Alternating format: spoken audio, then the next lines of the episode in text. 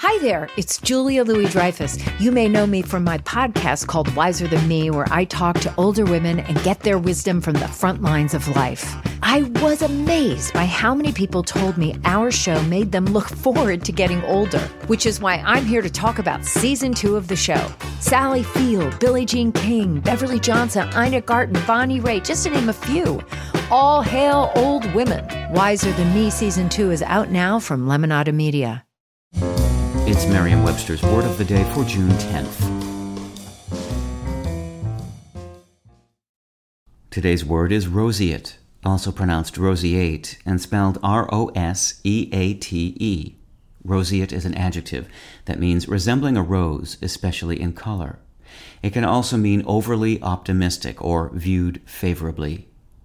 Here's the word used in a sentence from the London Observer by Peter Preston. The Catalan channels, richly funded by the local parliament, and putting nationalist devotees in charge has created a roseate picture of independence that simply doesn't fit the facts. Everything's coming up roses. He views the world through rose tinted glasses. She has a rosy outlook on life. In English, we tend to associate roses and rose color with optimism, and roseate is no exception. Roseate comes from the Latin adjective roseus, and ultimately from the noun rosa, meaning rose. Figurative use of roseate with the meaning happy or smiling began in the 18th century, but the literal sense of the term has been in the language since the 15th century.